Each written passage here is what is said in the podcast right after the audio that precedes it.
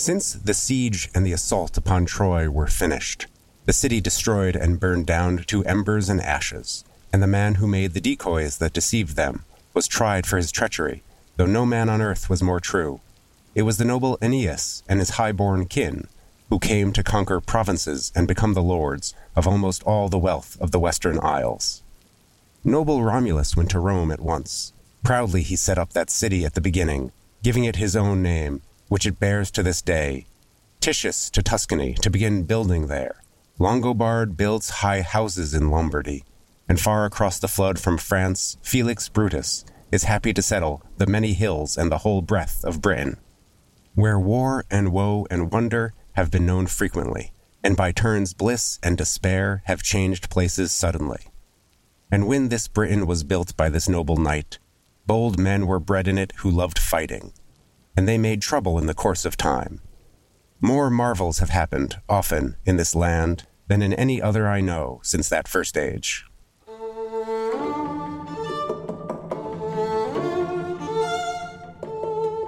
This is Dark and Stormy Nights, the podcast where we read the first page, and only the first page, of every novel ever written. I'm your host, Vin LaBate, And I'm your other host, Ben Blattberg. And tonight we're talking about Sir Gawain and the Green Knight by an anonymous author from sometime around the 14th century, maybe? Question mark. Uh, our translation is by W.S. Merwin, published in 2002. And joining us tonight is Rachael Jones. Hey, Rachael. Hey everyone. Welcome. Happy to be here. Uh, so I imagine we're all familiar with this to some degree or another, particularly with uh, the film coming out. But I'm going to guess that those degrees vary. Yes. Uh, I have read it. I remember enjoying it a lot, but I don't actually remember a lot of the details beyond that many of them were fucking bonkers. Uh, this book is a favorite of mine, um, and I usually like to read it every year as like around Christmas and the holidays. It's in my canon. I love it. Do you always read the same translation? Yeah, um, my translation. I'm holding up to the camera right here because it has a much less scary cover than Ben's. Mhm. It has this this nice Middle Ages knight looking confused, which about sums up the book too. But so do the terrifying green eyes behind Ben that I'm seeing. Mhm. Um, my translation is by James Winny, and it's just the edition that was foisted on me in college, and therefore I have never gotten rid of. It's delightful. This is also the edition that was foisted on me in college. So Oh yes, I feel like that. Yeah, maybe your your first Gawain is the one that you're sort of stuck with. It's just you know, yeah. it's to stay with you. Is yours? Uh, this one is a side by side translation. It actually has the original. Does yours? Yeah, same sort of appearance as yours. It's got one on each side. Oh, nice. Yeah, we may dip into that a little bit. We'll see how it goes. Yeah. my my college memory of this is that uh, in English one, uh, Professor Nancy Leonard separated Chris Van Dyke and me because we were talking too much to each other. Uh, That sounds right. a- As if we were in high school uh, or below. Uh, that's my strong memory of college uh, English one. Uh, also, is this a good time, Vin, for me to apologize for how I sound because I'm sick? And then people will say, like, oh, I like this new Kathleen Turner co host. uh, yes. You can. A note for podcasters is that every time you apologize for how bad you sound when you're sick, everyone will think that that's the best you ever sound. You just get that gravitas of the you know the Yeah, mucus exactly. building up on your vocal folds. Get that vibration. You know. So you should just talk low and sexy today and really lean into that. You know. And just like only talk about uh, epics and I know. You know. Well, who settled what land. And yeah. it's a sexy book. I mean, it features a bisexual kissing game by the end of it. hmm I'm not sure if that'll make it into the movie, but um, But it might. I hope. Well, so, but spoiler alert for anyone who hasn't read this book that's been in publication for hundreds of years. But part of the climax of the book involves this whole strange kissing game where Sir Gawain is the guest of this um, lord and lady, and by day, Sir Gawain hangs out in his bedroom and makes out with the lord's wife, and he's made an agreement with the lord that he will exchange whatever things he whatever gifts or whatever like he hunts during that day for what the lord hunts out in the real world and so what he does is then he makes out with the Lord. So however many kisses he gets from the wife, he then gives to the guy when he gets home. And it's completely kosher and all great. And everyone is happy with this arrangement. And it only goes wrong when Sir Gawain fails to give the scarf that the lady gives him, and you know, but he gave back all the kisses is the important thing. Mhm. So I've always been fascinated with that idea that you know, as long as you know the transitive property of flirting, like you know, so I can I can flirt with Ben's wife as long as I do the same flirtations to Ben later on, because then it won't offend Ben. You know, you kind of have that sort of a deal. So hmm I like so so this is this is uh this occupies in English lit one the same place as the mummy. It's as as, as an awakening for people's bisexuality. Is, yes, is, is your, okay. See, I, I, think guess very much so. You know, well, one thing interesting about this is that uh, this, of course, breaks uh, all precedents in this podcast. Uh, in our, our, our two week old podcast, uh, by the time you're Hmm. hearing this, um, where we read the first page of a book that we might or might know about. Whereas this is a book that all of us have some familiarity with, like Vin said. Hmm. You know, Rachael reads it every year. I have like, I don't even remember if I've actually read any of this, uh, as opposed to just like absorbed, you know, things. Just like, oh yeah, like oh yeah like uh, beheading game uh like you know you you give me what you win in, in the the wilds what i'll give you what i win in your house uh, yeah, there's no way that you read this in a class with Chris Van Dyke and did not hear about it. Listeners, you'll probably hear from Chris Van Dyke in a few weeks. um yeah and i just uh it's so i mean well uh yeah i don't i guess well okay wait let's cut all this hemming and hawing out Yeah, probably not. unless people like the hemming and hawing with my my voice the the epic hemming and hawing uh Hmm. But I'm curious. So, Rachael, what what makes you read this every year? Like, it's not this first page that does it. no, yeah, I would agree. It's not the first page. Mhm. yeah, there's definitely a lot of throat clearing here, and a lot of like um. It reminds me of like um when you're watching a movie and it's like you know zooming out from the entire world into like. You know, you know the, the, the slow pan of the camera that starts at the, at the world level into the country we're going to go into. yeah. But um, what I really love about it is it's really atmospheric, especially once you get into it. So, you know, it starts in this mid December Christmas game, and then there's this entire sequence. The one I really, really love is the sequence between um, the Christmas beheading contest and then when he goes on the actual journey to go to the Green Chapel. Um, and there's this beautiful, just this beautifully described journey he's on where taking you through these hardships and the atmosphere of the weather. And then you get to this place where, you know, you're going to sit in this nice warm house and be feasted and sort of prepare for your that that he might be beheaded as well. And there, there's something about the atmosphere of it that I just find really, really compelling. And um, it's so short too, so like it doesn't take long to get through. But like it, just has a lot of things about it where it's got that contrast between the cozy feast and then like going out into like the, the cold, bracing, horrible atmosphere that wants to kill you. And then you know, of course, you know, a little beheading always puts me in the Christmas spirit. I just kind of feel like it's Hmm. um you know you get that that red you know red red blood smat- spattering on the white snow i mean just like kind of takes me back The reciprocal makeouts. reciprocal makeouts um you know they get the mistletoe i mean it's really like mistletoe taken to the extreme right here so you know bisexual mistletoe Hmm. is definitely there for me so yeah it's got lots of things in it that were definitely for me Is this and uh, I read this in a class with a lot of other Arthurian legends, so a lot of them are sort of jumbled together. Is this the one where he sees the tree that's half burning, or is that a different one? different one yeah Okay, that's cool i don't cool one though yeah, that's that's kind of the origin of, uh, or like in the roots of what we think of as a Christmas tree. Is this like vision of a tree that is half on fire and half perfect? Um, which I guess is sort of also a burning bush. Yeah. Um, this is probably a topic that someone could research, but now I'm just talking out of my ass about it. um, I was gonna say like I- I- it would be great to be like, wait, which which is the Arthurian knight that uh that uh, encounters the burning tree? Oh, that's that's the Sir Moses. Like yes, and like just like combine all the all the myths into one. Uh, Mhm. Which which which is a topic that will get us back to this first page in a minute. But Yeah. according to the internet, uh, that might be part of the Mabinogion. Does that sound? mm, it might be in there. Yeah. Okay, that that is another book that I've like have passing familiarity with. Yeah. Like, there's a lot uh, of it's it's funny, you know, people talk about like what's that oh wait, what do they call it? It's like it's like what's that one nerd thing that you that people would expect you as a nerd to know where like you don't know. You know, it's always just like it's like the person who loves comic books and someone's like, Hey, can you fix my computer? And you're like, No, that's not that's not the type of Mhm. nerd I am. Like like there, there's certain mythologies where I'm just like, yes, I've I've always been meaning to read more than like that one part of the Mabinogion that I enjoyed, but like never gotten around to. Yeah, we dipped into that in the same class, so that is definitely probably the the culprit here. I think I, I remember um, taking a class on the Mab- Mabinogion, and yeah, it's an era of literature that's um, I found maybe a little a little less accessible, but so interesting because it just um, functioning on tropes that I don't entirely understand. You know? Mm-hmm. Yeah, it's it's like a a different language, both literally and in terms of uh, the things that they expect you to understand when they say them. yes. Uh, well such a such as starting every story with an elaborate history of how we got from Troy to England, because that comes up a lot. Yeah, yeah. It's like, wait, uh, how, how, do I get to the, the library? It's like, well, okay, so you know how Troy burned. Uh, yeah.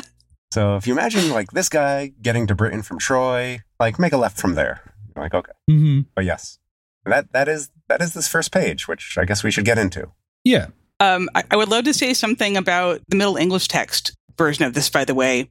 Um, and it's the fact that I was very disappointed that it's got the thorn symbol, mm-hmm. but there's no ed symbol. And I'll explain that for people who aren't phonetic geeks. But the thorn symbol looks like the giant P is kind of maybe you see it, and it stands for th. Yep. But the hard th sound, the th sound, and um, in older English texts, you also have the eth symbol, and it looks kind of like the letter D with a line through its tail, and that's for soft th. So that's like the word the.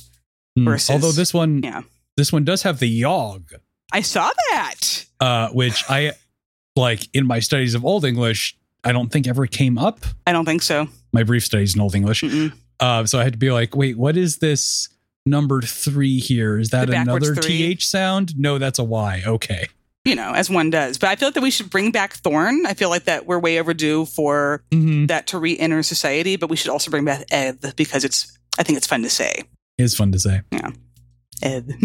Well, I like I like letters that are other letters just with like a line through it or Yeah. You know. What's your favorite like, oh. letter? It's not really a letter. It's kind of yeah. a question, you know? Mm. Well, kind of like it is funny, like if you think about how uh, in certain accents, TH and D are transposable mm-hmm. or yes. entirely mm-hmm. replaced.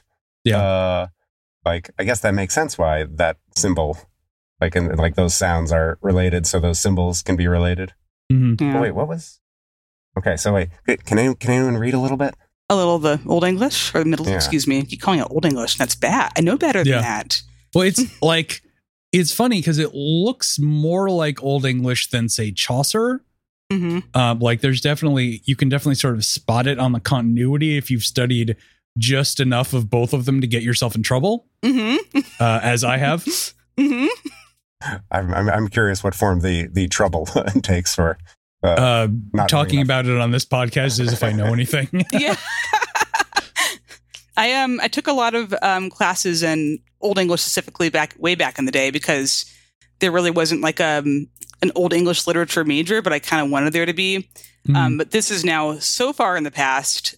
I don't think my pronunciation was there that great, but um, yeah, I know one thing I remember about Sir Gawain and the Green Knight in particular was that it's it's Middle English, but it's actually an obscure, weird dialect of Middle English, of which this is the only sample. Mm-hmm. But I couldn't tell you how it's different from other Middle English, quite honestly.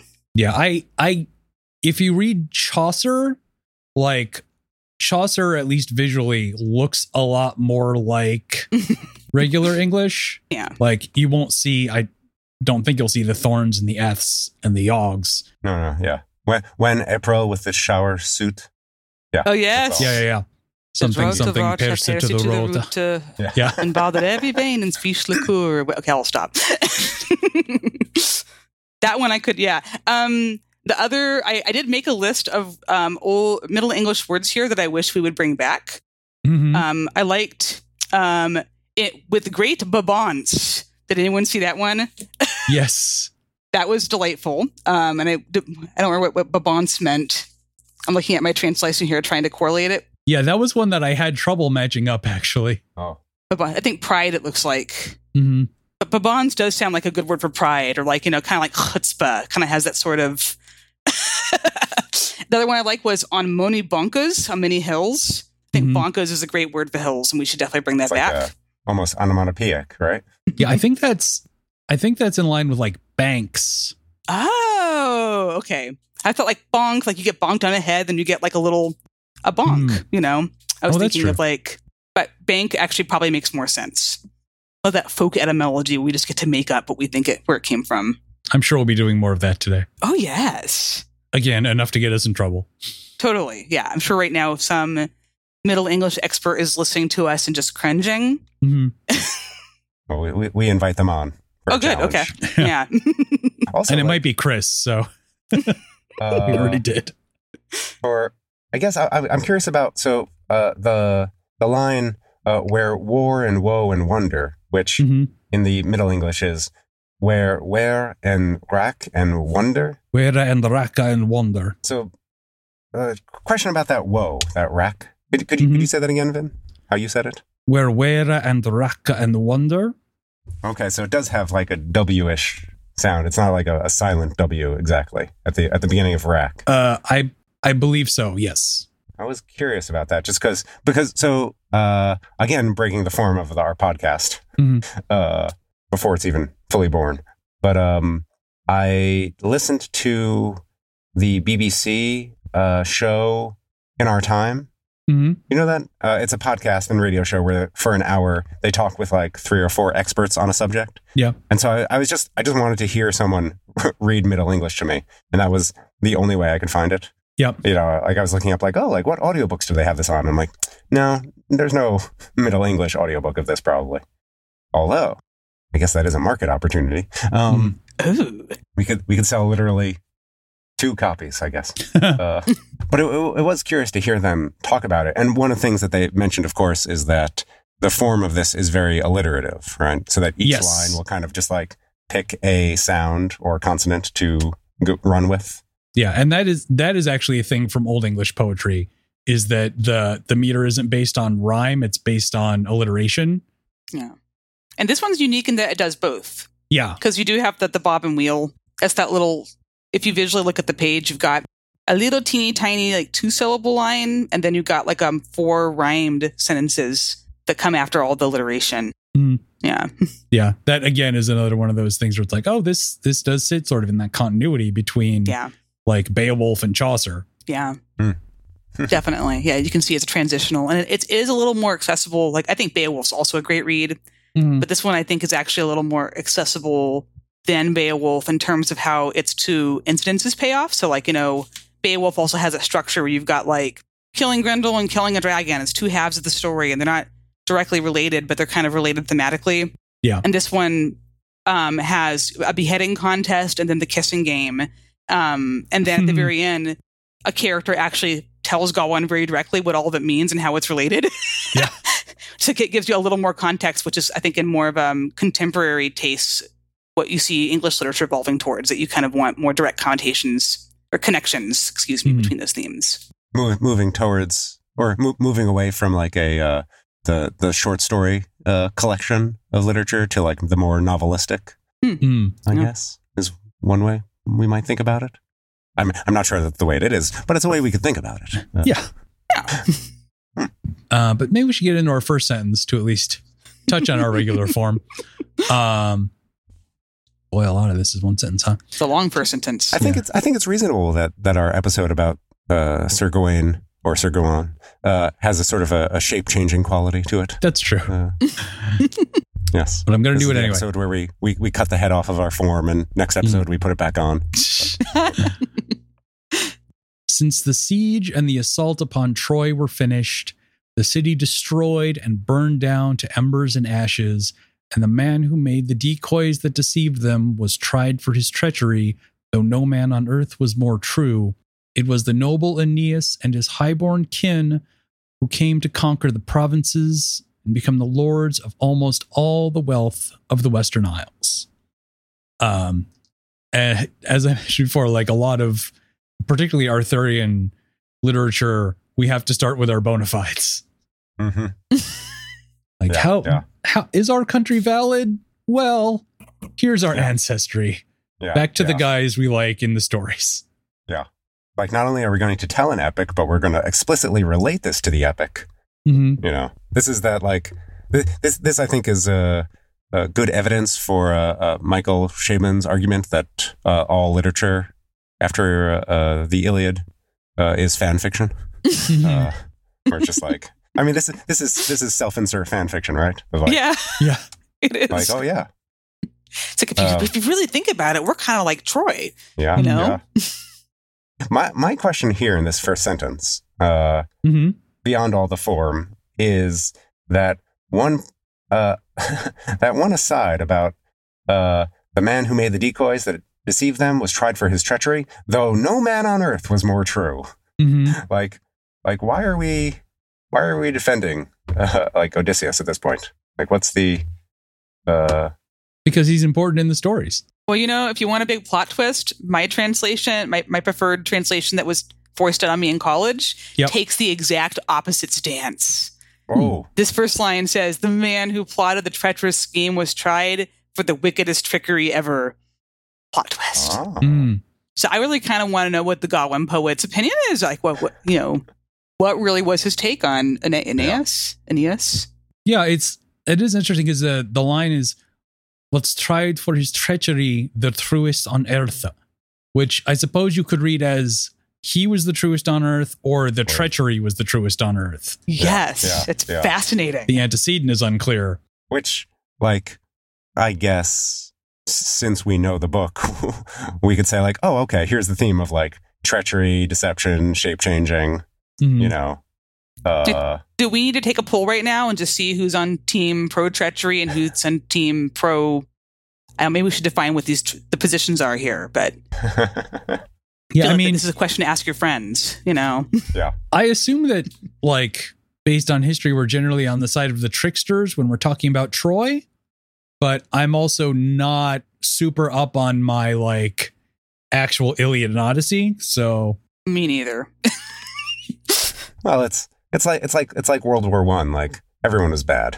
Uh, mm, there's no there's no good sides there. But like I feel like as Americans, we are uh, civilizationally uh, or culturally uh, biased towards tricksters. mm, Like Mm. like I don't know. There's this one story about Ben Franklin. He is, I think, coming to Philadelphia maybe for the first time, and he's very poor, and he has enough for like two loaves of bread, uh, but that's all he has in money. And he's hungry, so he's going to buy one loaf, and he's like, you know what? I'm going to buy two loaves, so that when I walk into town, everyone thinks, hey, this guy can afford two loaves of bread. yep, Um, and like that's kind of like the bedrock for for, for Ben Oh, Franklin. God. yeah, Uh, and I feel and like that- America. yeah that just like you know like fake it till you make it sort of thing is just like Mhm. it's like yeah that's that's that's what we do That's Uh, baked in. uh it, yeah i mean yeah like this is totally like like like odysseus is like okay look we can like disrupt the trojan economy here like Mhm. this is very like silicon valley Yeah, uh thinking yeah. So we're we're pro wooden horses, kind of what I'm hearing. You're in the yeah. yes, That's my guess. which would make Vin's translation definitely the authoritative one here. Mhm. I don't know what, what trash I'm reading over here, but you know, it doesn't has no glowing green eyes on the cover. Assuming that we're not talking about a different event, and this is we're just making the horse connection because that's uh the thing that we know about as modern Yeah. readers. yeah it's like yeah i guess the man who made the decoys like what what decoys Yeah, I assume they mean the big one, but there could be more. Like, yeah, yeah. But like like Aeneas is Trojan. And so like like all like like the Aeneid traces Rome back to Troy. Like that's Mhm. the thing. Like Oh, Uh, interesting. So maybe this is actually a pro Trojan sort of thing, Hmm. which would be anti wooden horse. Wait a minute. Yeah. Um. or is it like a is like a what uh, is it a um what is like eating the apple? The like the happy fall? Yeah, I see. So maybe you're saying even though this was bad, it's maybe like even my translation says wicked. You know, we do have that tradition in English of inverting the meaning of words. You got wicked and you have wicked. Yeah. like this could be that like everyone in this story was rad as hell. You know, we trace ourselves back to Aeneas, but you know, the tricksters were true to their country, and that is also enviable, blah blah blah. It was so bad, by which I mean good. Yeah. I'm, I'm uh, eagerly looking forward to the uh, Maria Dahvana Headley translation Oh yeah. of this, uh, as she did with Beowulf. Uh, but yeah, yeah, that's a long sentence that just basically says uh, this part of the world was uh, was conquered. Or founded. It's interesting though that it like I feel like in other places they they they do more hit on the like oh yes like they sailed to this isle and it was empty or like you know they discovered they found it and this is like conquer and became the lords. hmm Uh, Yeah, this is, I think, like later than a lot of the other uh, stuff that we associate with the sort of canon of Arthurian literature. So, like, it wouldn't surprise me if some of the attitudes had changed by the time this came together. so like the, the person writing this is like I can't just pretend that the Welsh don't exist. Mhm. yeah. Yeah. Or just like they're not as interested in glorification through connection. Like, and again, because you mentioned this is more of a coherent story than a lot of the earlier stuff, like, and this is an author about whom we know literally nothing. Yeah. Um, like it wouldn't surprise me if this this is someone who's more interested in the telling of the story and of the telling of other stories than in making sure that the proper respects are paid in the right places. So like having a reverence more towards the story of Aeneas and Odysseus and Troy rather than needing to pick a side. That's fascinating. It's it's almost like um, set dressing. They're more Mhm. nodding to the form and less to the the ideas behind the form. Yeah. Yeah, I see it. I see it And a lot. just- and like, oh, go ahead. Sorry. No, I just spun that right off the dome, so it's probably bullshit. But yeah, it sounds. I mean, honestly, yeah. I mean, you're you're making my neurons fire thinking about that, and that also for me solves um maybe not a mystery, but maybe um something that I found interesting about this first page, which is that there's a first person line right at the very tail end of it. mm, that's true. That you know it, it felt more conversational and so you like um and more intimate than you do in the epics where you're trying uh, that the poets are more like a spokesperson for the god Yeah. sing to me muse Yeah, like it has a position, but the position isn't that they need to be taking a side. Mm-mm. And like that is kind of how the story goes. It's like like very slippery in terms of what you're supposed to be thinking about what. it just kind of feels in the age of heroes Yeah. a cool story happens and just you get that set dressing of maybe setting your brain into the air and I, and I also kind of wonder as now i'm thinking at the middle ages and about like how religious literature was also big during this period if maybe part of the point of this is to put you in the fictional frame of mind like you know we're going to be over here talking about wicked secular history Mhm. rather than about like you know jesus and saints um Yeah. and to kind of set you in that sort of more like let's enjoy some tales of beheading and kissing various people Mhm. also gawain's thighs this poet talks a lot about gawain's thighs Mhm. so i have a, a theory that the gawain poet was very much a thigh man um in case anyone was wondering I feel like that's a thing that happens in Beowulf too. oh really I feel like we hear a lot about Beowulf's thighs, but that could just be. also Conan. Uh, Mm, that's true. uh, we, we we do hear a lot about the the mighty feud uh, Conan. Mm. oh yeah Uh, bring back thighs you know like if the, if the gawain movie doesn't have long layering shots of his thighs i think it's going to have failed us Mhm. just going to go set that up right now to cast him to have good thighs and everybody seems to be very into um the guy whose name I just Dev Dev Patel. yes Um, everyone seems very hot for him. So if they're even kind of aware of how their audience is feeling, uh, I suspect that we might see that played up. he's a beautiful man and i'm sure his thighs are beautiful Mhm. i'm ready to appreciate his thighs I will say it's kind of fun on this page of uh, largely unrelated history that we get a quick lesson as to who things are named after. Like, oh, Theseus to Tuscany and Romulus to Rome and Longobard to Lombardy. Oh, great. I, and uh, I do I do want to point out just one little bit of uh, uh, Remus erasure. Uh, Romulus goes to Rome, just like no no brother, no she wolf. Like, this is a real. This is a real short version. Remus never gets credit. Yeah, yeah.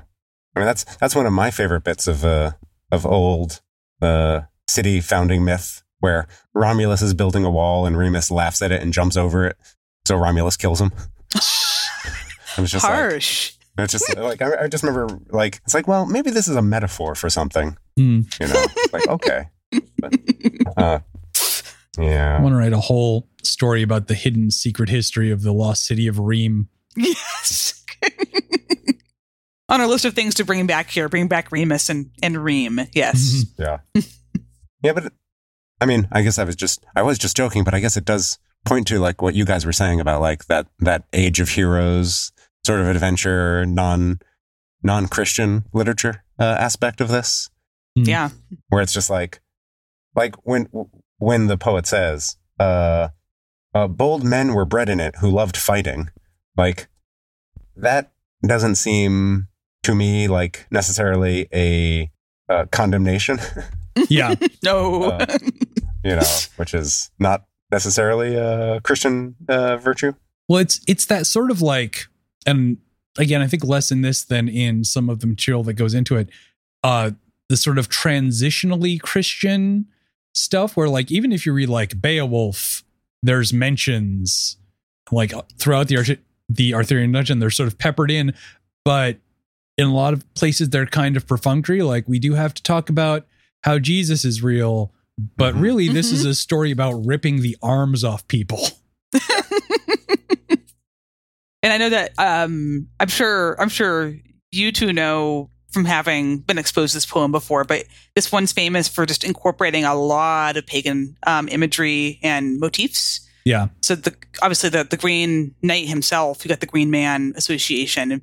He's just the large green forest dude who shows up. But also, um, there's a little throwaway bit um, about the pentagram, um, and it's really funny because it's like it's like badly Christianized, where um, Sir Gawain's shield has a pentagram on it, and there's a little like bit on there being like, yeah, the pentagram symbolizes Mary, and here are the five things it symbolizes about the Virgin Mary.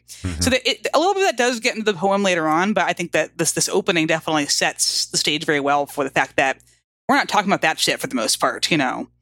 Mhm. And if we do, decoding the pentagram. Yeah. Also, I would like to bring back the tradition of referring to large bodies of water as the flood. Yes. the great drink. Hmm. So now you got me flipping through here looking for a pentagram, but it's fine. Yeah. so, in the middle of that, we get this little like sub poem. And this is something that I actually do want to read comparatively because uh, it's one where I like don't really like Merwin's translation, or like I think it loses a lot. Um, where what we have in modern English is where war and woe and wonder have been known frequently, and by turns bliss and despair have changed places suddenly. And the Middle English is where were and racke and wonder besithis hats want therein, and oft both bliss and blunder full skate had sifted sin. Which, like, A has much stronger rhymes, uh, but also the phrase bliss and blunder is extremely good to me. Even if that's not exactly what it means. I wonder why they change. I mean, I guess I'm sure they're trying to be accurate to the meaning of the word versus the sound of it, but I agree that that's kind of a an unfortunate. Yeah. What is what does yours say for that? Mine says, "Where war and grief and wonder have visited by turns, and often joy and turmoil have alternated since." Oof, that's actually Yeah. worse. It's a little clunky. Yeah. Yeah, like I understand that there are sacrifices that must be made for accuracy, but boy, I would love to just like puzzle this one out with with a Middle English dictionary and be like, okay, how can I make this sound as good as it originally sounds? Yeah, but it does raise that question that we sort of glanced at before about like uh the context, I guess, that this was written in. Like Mhm. blunder to me is like you you blunder into something, right? It's an Yeah. accident, it's a mistake, or not a mistake, it's an accident, right? Yeah. Uh, whereas you know uh, all the words that they have for uh, turmoil and despair are a lot less uh, accidental Yeah. and a lot less a lot a lot more like uh, for me emotionally freighted. hmm You know. Yeah. Uh, Yeah, this is definitely like one of those instances of like the drift of meaning. Um, I assume again, uh, I don't have the dictionary in front of me to actually figure out what they mean by blunder, um, or what blunder means in this language. Like if you look at like the word doom, doom initially meant like, or in in the old English means judgment, like in the sense of like Mhm. a judgment from a judge hmm uh, and is way more neutral.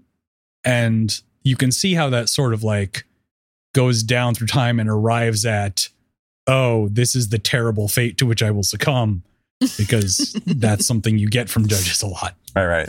But versus like a verdict, might, which might be more neutral. Yeah. No. And I wonder if uh, it's a similar story with blunder, where it used to mean something like despair and has sort of like migrated off to the side and means more of like a massive cock up.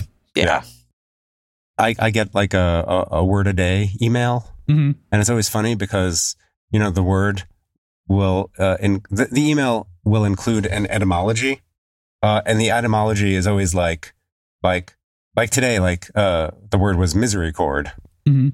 you know, which has to do with uh, mercy, uh, and has come to mean like a uh, among other things uh, a something to help you stand, uh, like a little stool or something built into a folding seat. So like you, you hear about like mercy seat, like that might be one. Uh, Mhm. But then like it always derives from something that's like like so misery chord, The chord is from cor for heart, Mhm. and that goes back to like uh, curd, uh, which means heart, and from that you get like all sorts of things. It's always funny when it's just like it's like oh like uh oh what is the uh, what is the original uh like you know you know whenever you, you get an etymology it's always like oh and, th- and this comes back from from uh I can't remember what language they, they Like call it. Proto Indo European or. Yes. Yes.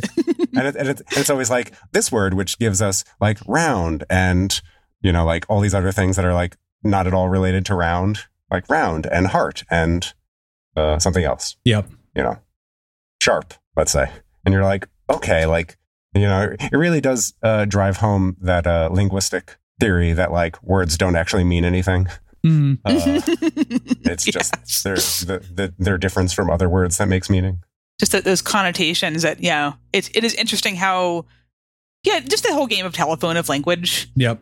um and i, th- I think doom is such a great example then about how you can um yeah start with a word that means one thing and bring it down and old english you know is full of those kind of like the, the whole what i think Yep. we talked about this a little before about that being the opening word of beowulf and you know maybe loosely translates to like you know listen or hey check it out but i love i loved um Maria Dahvana's translation of it as bro Hmm. just this attention getter I'll say we have not talked about it before, but we will talk about it in a couple of months oh fancy in terms of publishing order.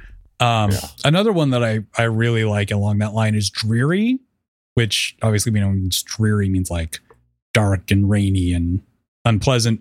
Uh, dreor in Old English means blood. Dreary is bloody, ah, like as you would so describe cool. a battlefield. right so like someone's someone's looking at like a, a bloody landscape and, and calls it dreary and someone else is like oh yes the, the sky is gray Yeah. you're like no you're you're you're, you're missing all the, bloody. the blood Yeah. but yes but so i think uh I think after uh, going through Middle English, I think we can say through the history of Middle English uh, that this first page is very much. It feels like table setting, Yeah. or Mhm. like this is. It, it, it's a little pro forma hmm in some ways. Uh, we have identified, I think, a few places where there are themes that come up uh, around treachery. Uh, uh, maybe that's is that the only theme? yep this is Uh, tricks and heroism and and and it's like a sort of almost like non-judgmental moral neutrality.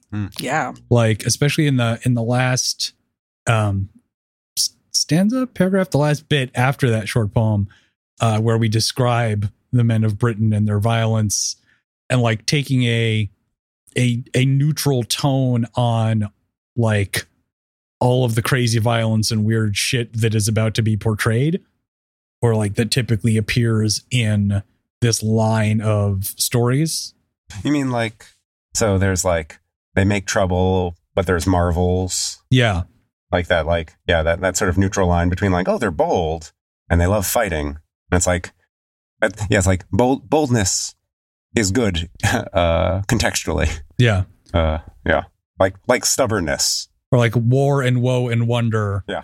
Like those things are all meant to be bundled together in this text, I think, uh, which is a neat way to set it up, I think.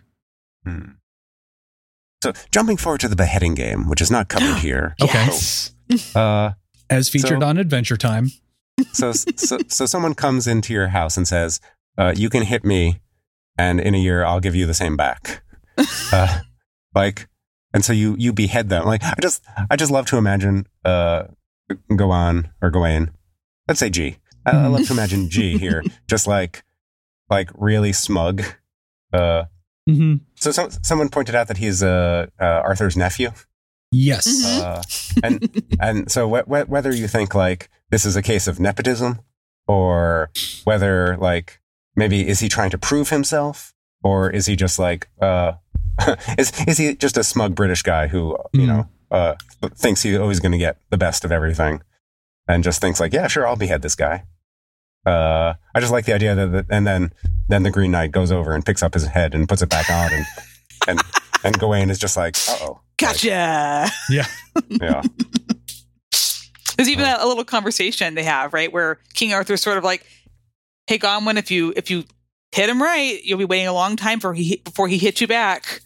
Yeah. well, that way it's kind of Oh. a subversion of like because like I think the where you mentioned about proving himself is is very on the nose because like Gawain is in this this tradition of like knights performing noble and noteworthy deeds and this is kind of a subversion of that because his like his attempt to strive for the most that he can do bites him very hard in the ass Hmm. uh, and like particularly with with arthur egging him on it's like oh this maybe this tradition is not the thing that we want to be fully ennobling after all maybe we should look at these dumb fucks and learn a lesson So this is like the uh uh an instance of like bad advice from an uncle. Mhm. Mhm. Uh, okay, okay, Yeah. yeah, cool. It, it does strike me as it, it, it takes the right kind of person in the right kind of situation to agree to a contest like this yep because it is so dumbass. Right. Mhm.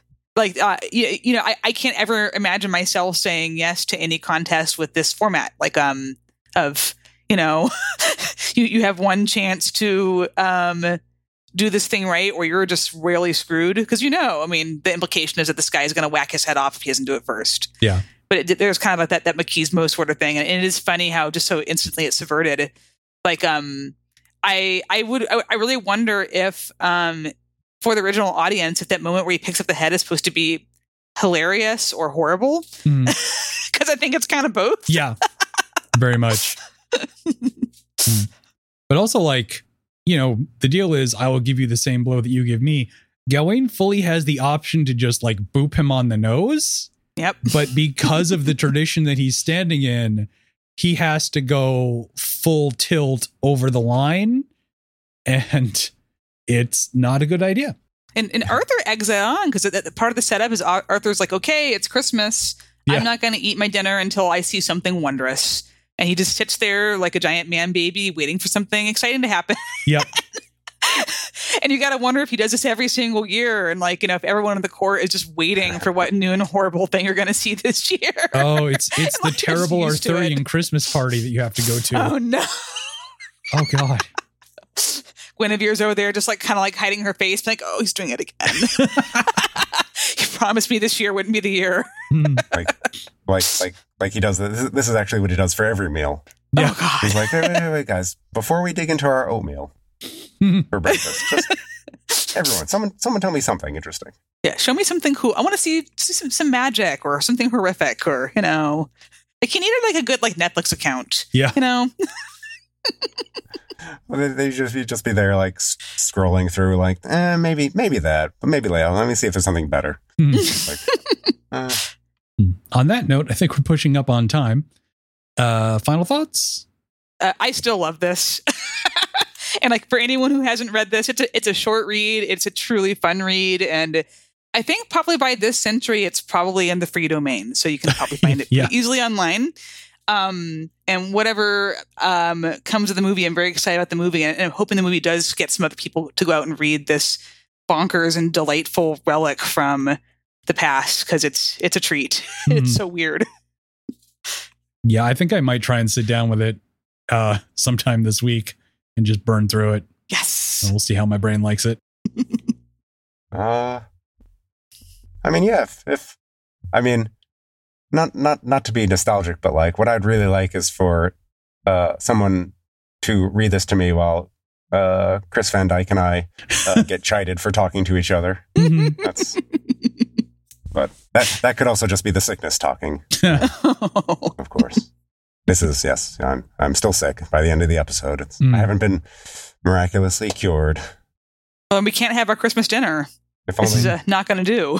if only some some night would come by and ask me what ails me. yeah. Yeah, you, of- this podcast can't end until we see something miraculous. Is actually the truth, you know. You feeling better yet? Well, I think on that note, uh, so Rachael, where can the people find you? Uh, you can find me on Twitter at Rachael K Jones and hear more of my musings about writing and video games, and um, also find my some of my writing there. Um, I have some new short stories coming out this month, so that should be ex- an exciting time to follow me. Um, And this will be the rare episode that actually comes out around the time it's recorded. So yes, be exactly. So now's a good time. You can. Um, one of the stories is going to be about sn- the snack cakes of the apocalypse. ooh, and the other one is going to be a more literary piece about unicorns. Um, and I, I think, yeah, you'll see. I mean, I, I'm not sure I can say where they're coming out until they come out, but you know, Hmm. I'm excited.